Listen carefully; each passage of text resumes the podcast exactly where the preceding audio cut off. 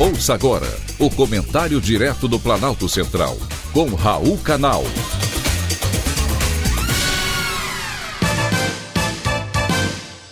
Queridos ouvintes e atentos escutantes, assunto de hoje: Brasil na OCDE.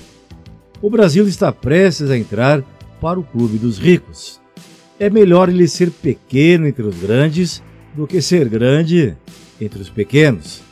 E não é de hoje que o Brasil está tentando fazer parte do clube dos 38 gigantes. Agora, porém, a OCDE, Organização para a Cooperação e Desenvolvimento Econômico, fez o convite formal para que o Brasil se adeque a fim de entrar na entidade. A OCDE reúne as nações mais desenvolvidas e mais ricas do mundo. O convite ao Brasil foi feito em um dia e respondido no dia seguinte pelo presidente Bolsonaro. Em carta, ele garantiu que o Brasil está pronto para iniciar o processo de adesão à OCDE. É o primeiro passo. Nada que envolva outros países ricos é tão fácil e tão simples.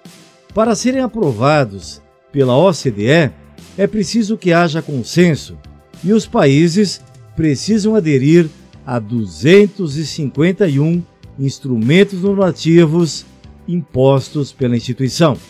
O Brasil já aderiu a 103. Isso é bom para o Brasil? A resposta é: é bom para todo mundo.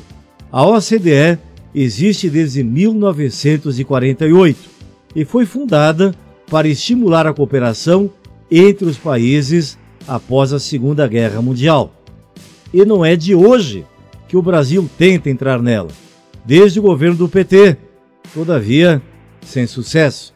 Agora, a própria OCDE convida o Brasil para participar da organização. Isso representa um fato histórico. Hoje, a OCDE promove meios para melhorar as políticas públicas em áreas como economia, comércio, ambiente, ciência, tecnologia e educação. O intercâmbio desses conhecimentos entre os países é uma das vantagens de integrar essa organização. Concluímos então que é bom ser país membro da OCDE.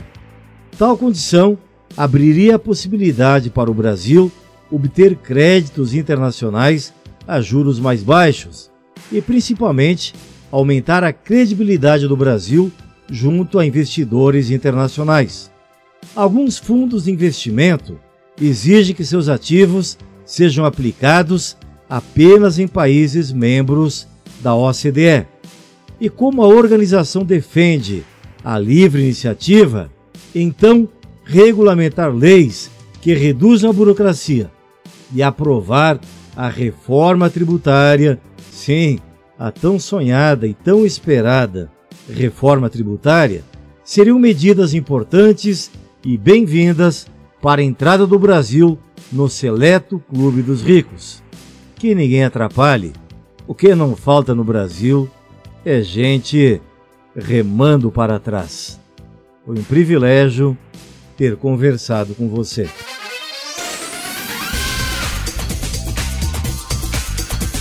Acabamos de apresentar o Comentário Direto do Planalto Central, com Raul Canal.